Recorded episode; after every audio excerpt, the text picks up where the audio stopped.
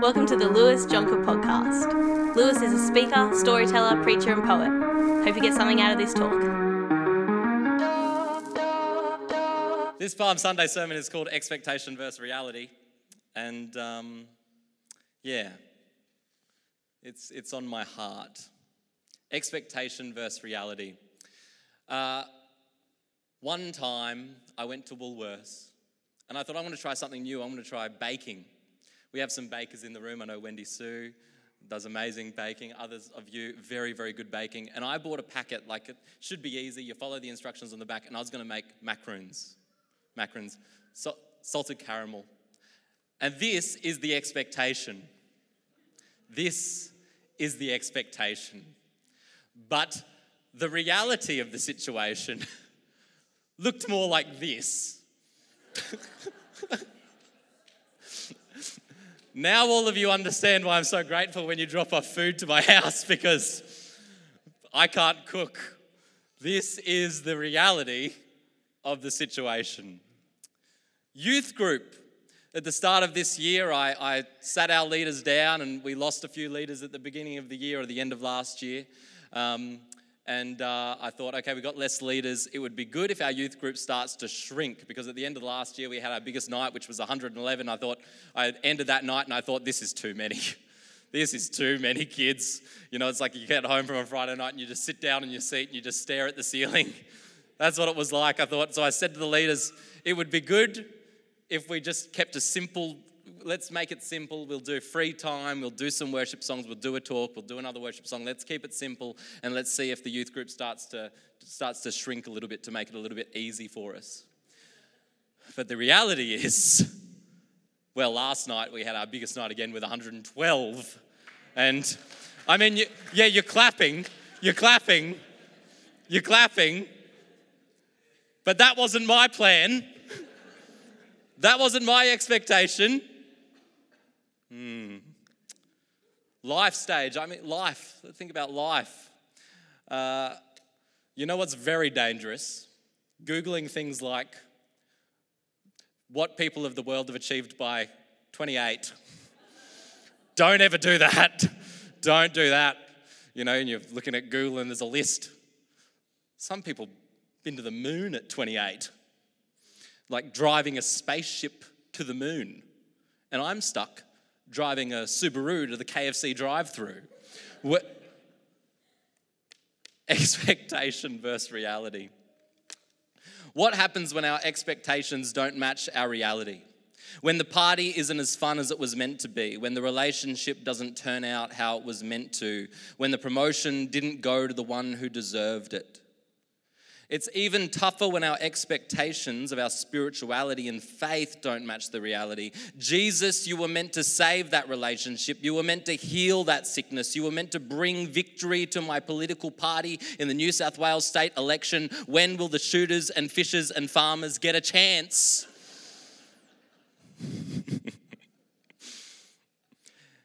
and it can be so easy to place much expectation on our Messiah on our Savior, on our King, on the chosen one. It can be so easy to set so much expectation. And the Jews, Israel, thousands of years ago, also placed much expectation on their Messiah. Thousands of years ago, two and a half thousand years ago, prophets, men of old, gifted to foretell the future, prophesied and declared that a Messiah, a Savior, was coming. One of them, Zechariah, he said, Rejoice greatly, O daughter of Zion. Shout aloud, daughter of Jerusalem. Behold, your king is coming to you. Righteous and having salvation is he, humble and mounted on a donkey, on a colt, the foal of a donkey, prophesying this king that was coming, prophesying this Messiah that was coming. And boy, did the Jews, did Israel have great hope and did they have great expectation. And then 500 years later, Jesus rides into Jerusalem on a donkey. And I think people can sometimes get this wrong. It can be often preached, and in some sense, it's true. You know, they say, oh, Jesus didn't come on a war horse, he came on a donkey. But really, the donkey was the, the more special thing to come in on because, like Jesus was saying, I am the Messiah.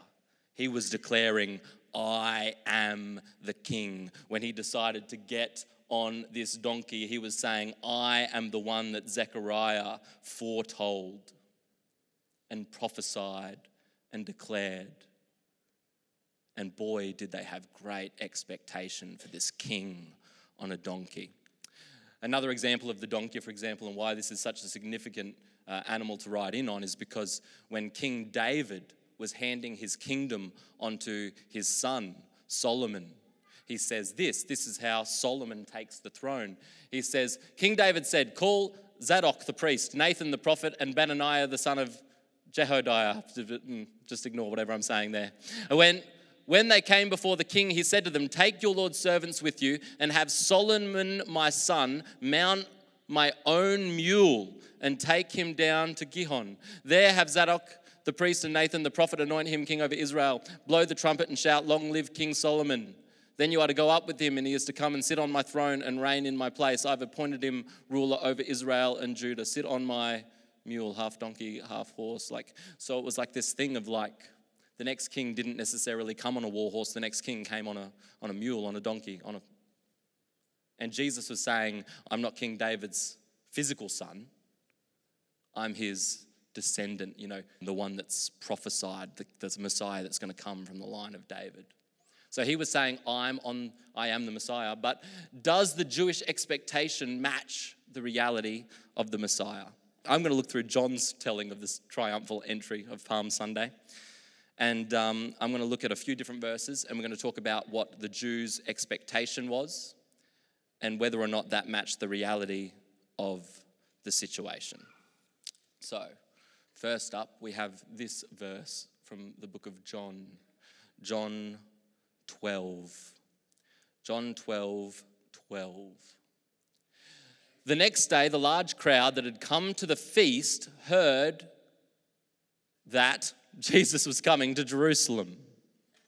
The next day, this is very important. The next day, in John's gospel, this story, I mean, this story is told in all four gospels. It's a very important story. Jesus coming into Jerusalem, declaring he's king. This is a very important story. And in John's gospel, he makes very clear that before this happened, Jesus raised Lazarus from the dead.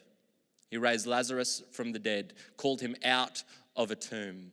And just the day before he goes into Jerusalem, he goes and visits Lazarus's house. Now you can imagine everyone talking about this. Who is this man that can raise Lazarus from the dead? And it says they didn't just come to see Jesus, they also came to see Lazarus. Like, is this dude actually risen? We need to go and see for ourselves. We need to see breath in his lungs. We know that guy was dead. He was in a tomb for four days. We need to see it for ourselves. So the next day, after Jesus has done all his miracles with Lazarus, the, the, the people are like enthralled. We need to meet this king. We need to meet this Messiah who raises people from the dead. We need to see what he can do. The large crowd. We know that the feast was coming. We're having a feast tonight, the Passover service. If you haven't RSVP'd, 117 people have. Don't know how we're going to fit them all in here, but it's going to be a great service tonight. And much like much like in Jerusalem, when the feast comes, well, the room can like double or triple. Like tonight, you know, we put on the Passover and the room's going to be full. It's going to be double the normal size of a PM service because the feast is coming. Same as Jerusalem, the large crowd. So many people in Jerusalem could double or triple during this time of year. And these people, all these people, heard that Jesus was coming to Jerusalem. He was big news. They wanted to watch him heal, they wanted to watch him save. They wanted to watch him come in on a donkey. They wanted to see the man he raised from the dead. So much expectation. And so they came out to see him, they came out to look. And so they took branches of palm trees and went out to meet him. Palm trees, sort of significant. I've always sort of been let, let down by a few of the explan- explanations of why there were palm branches. I mean, we call it Palm Sunday. There must be some really important reason. Some of the reasons that theologians say is like, well, palm branches were, and palm trees were given to uh, Greek athletes when they, when they won their, their sport, and the victor was given a palm branch to wave. Or we say things like we know not just from the Bible, but uh, throughout history, they're used to celebrate kings and conquerors. And this starts to make sense, like calling in your king and your conqueror. But I did some more study, and something that really captivated me yesterday when I was studying this passage was this idea of something we don't talk about much in Christian. Uh, in Christianity, but which the Jews do talk about a lot, and that is the Maccabean revolt against the Seleucid Empire in 164 BC. There are two books, the books of Maccabees, Maccabees 1, Maccabees 2, and um, we, don't call, we don't put them in our Christian canon, uh, so they're not biblical texts, but they are Jewish historical texts, which you can learn a lot from, and they're worth a read. In fact, the Jews, uh, these books are very important to them, and it's these books that they get their idea of Hanukkah from. So the Jews celebrate Hanukkah when we celebrate Christmas, and they come from the book of Maccabees. It is a histor- historical fact that's good to read to learn about the history of the Jews, the faith that we are grafted into. We should probably take more notice of the Jews. So, the Maccabean revolt against the Seleucid Empire Israel, Jerusalem, captured by the Seleucid Empire, which I think is like uh, it's like the Greek Empire at the time. In 164 BC, a man called Judas Maccabees, and he was a priest in Jerusalem, and he decided he was going to lead a revolt against the Seleucid Empire. So Judas Maccabees, he's, he's going to lead a result, re, revolt and he's going to take down the Seleucid Empire and he's going to take back Jerusalem and he's going to clean it out of all the evil and he's going to take it back for Israel. That's what Judas Maccabees is going to do. So he does it in 164 BC. And if you read the book of Maccabees, it says that after he leads his revolt against the Seleucid Empire, he makes a triumphal entry into Jerusalem and to celebrate Judas Maccabees coming in to Jerusalem, they wave palm trees and branches. It's almost like a direct correlation.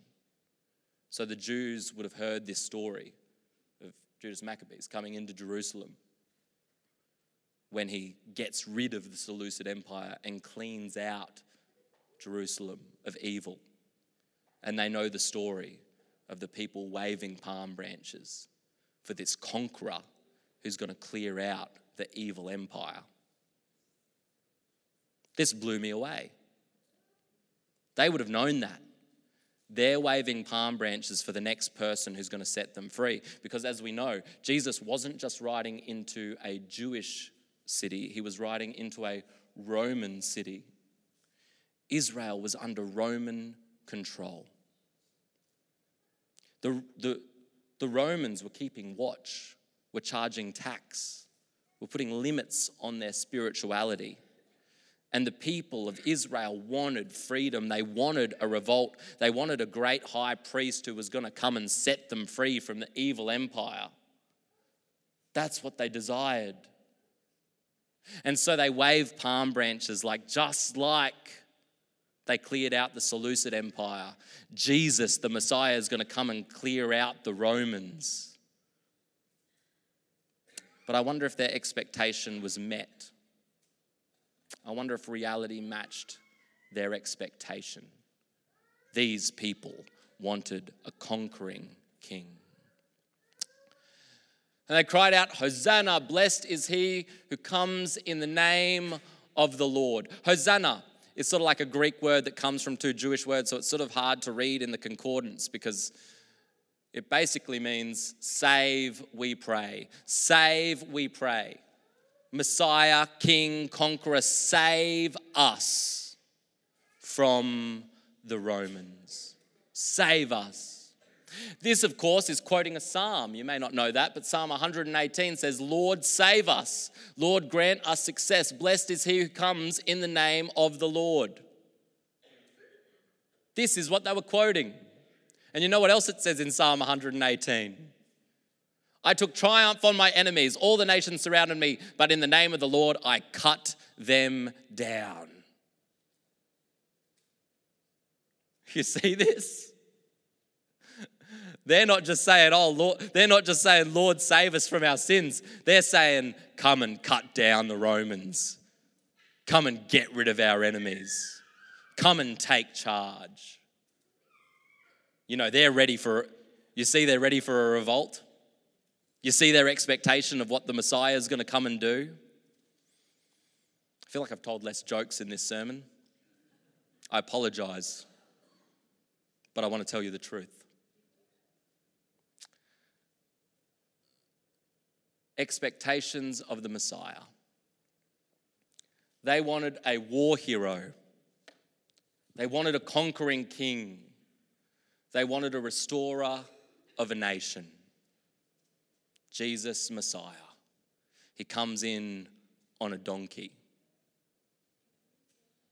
saying, I'm the guy you've been waiting for. All your expectations, I'm the one you're expecting. And this is what they want they want Rome gone, they want their temple back, they want to pay less tax. They don't want to be surrounded by evil. They want their culture restored. They want it all fixed. They want the oppression to stop. A lot of times in our Christian faith, because of the music we sing or because of, because of the ways that some people teach, sometimes this can be what we expect a war hero, a conquering king, a restorer of a nation.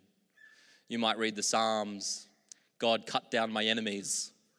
Maybe in your prayer time, you're going, Come on, God, cut down my enemies.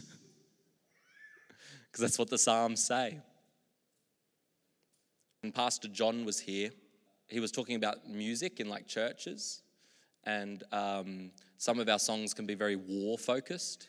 I'm trying to think what the song was. Um, but it was like it was a very like it was military based. It was like a military based analogies in the music, and he was like, sometimes the music we sing can give us the implication that Jesus wants war, and so we sing songs about Jesus fighting our battles, and these are beautiful songs. I love singing them, but it's important to remember that Jesus doesn't fight battles with a sword. It's important to remember because this was the reality of the Messiah. It wasn't political salvation, but spiritual salvation. Not to restore the kingdom of Israel, but the kingdom of God. He wasn't coming to put on a crown of gold, but a crown of thorns, and not to fight with swords, but with sacrifice. This was the reality of the Messiah. Grant, would you come and minister with me?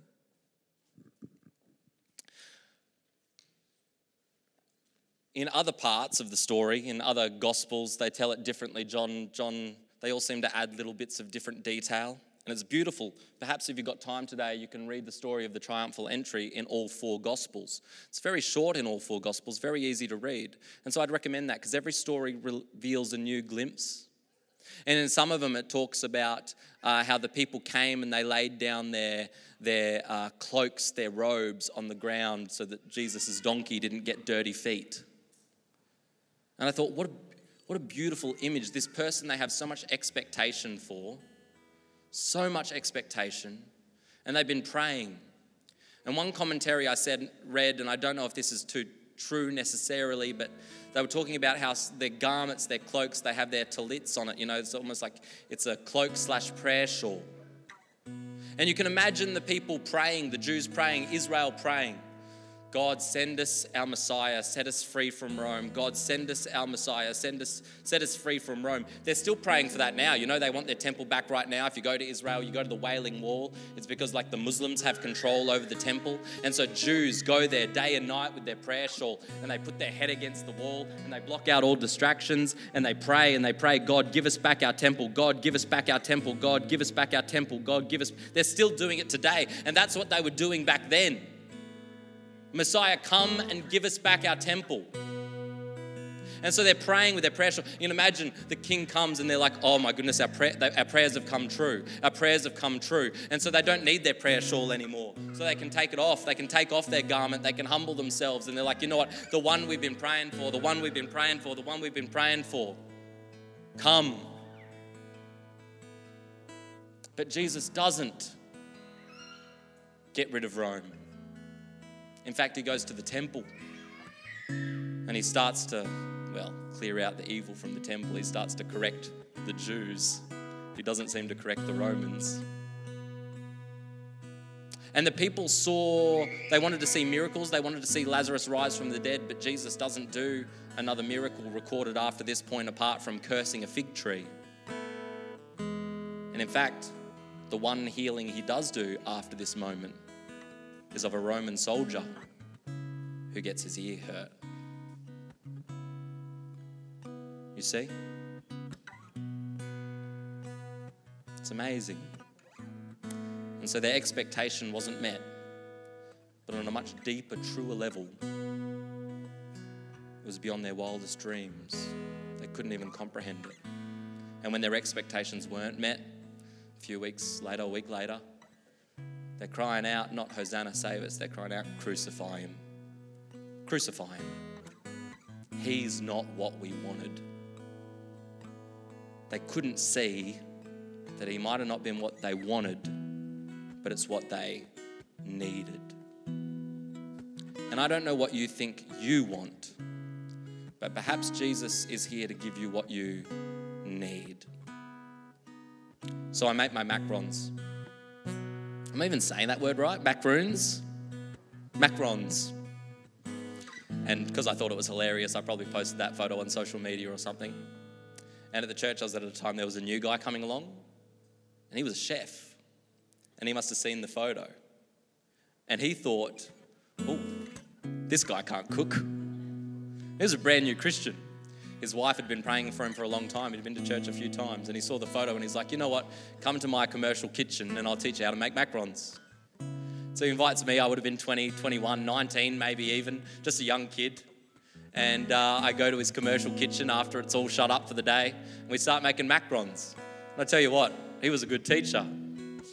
Turns out he didn't just want to make macarons, he had a lot of questions about God. So we sat there cooking macarons, talking about God, which blew me away because I was like, why does he want to speak to the, you know, the 19, 20, 21 year old? Why is he speaking to me? Maybe a 19, 20, 21 year old with passion is what people need in this world. So God had a plan for my macarons. Youth group, it's growing. I'm tired. What's going on? Our leaders, we have less leaders now. Come on, God, give us a rest. We need our ratios better. What are we going to do, Grant? What are we going to do? But maybe God has a plan. A young person on Friday night, now I don't trust everything young people say by any means. So take this with a grain of salt. But they came to BAM camp, had an amazing experience, and they came to church for the first time um, last week in the evening. They actually brought their family along. And I said, Oh, I'm sorry I missed you. I was away last Sunday night. And they said, Oh, it's so weird. I can't sleep now without listening to the audio Bible playing. It's like, whoa. This young person has their life changed, and now to sleep, they need to put on the audio Bible. Maybe God's got a plan. And, well, I haven't been to the moon at 28. there's a few things I'd wish I'd achieved by now. But I got enough faith to know God has a plan. And God has a plan for you. So if you have this expectation of the Messiah, that he's going to come and make your political party win, or he's going to do the exact healing or he's going to do. I believe God can work in mysterious ways and do all those things, but I know this more so. He has bigger things in mind. He's not concerned with political salvation, but spiritual salvation. He's not here to restore the kingdom of Israel, but the kingdom of God. He's not a king that wears gold, but he wears thorns. And he doesn't fight with swords, but with sacrifice. That's our King. That's our King. That's our King. And so I'm here to tell you our King, he came riding on a donkey. And he doesn't always give us what we want, but he gives us what we need. And when we our expectations aren't met, well, that's not a time to give up. It's not a time to go away. It's a time to remember ah, what is he actually trying to do here? He's saving us in ways we can't even comprehend. And you're probably all in this room because you already know that. I'm not your priest, but I would love to pray for you. God, I pray for everyone in this room who has so much expectation and so much desire for their Messiah.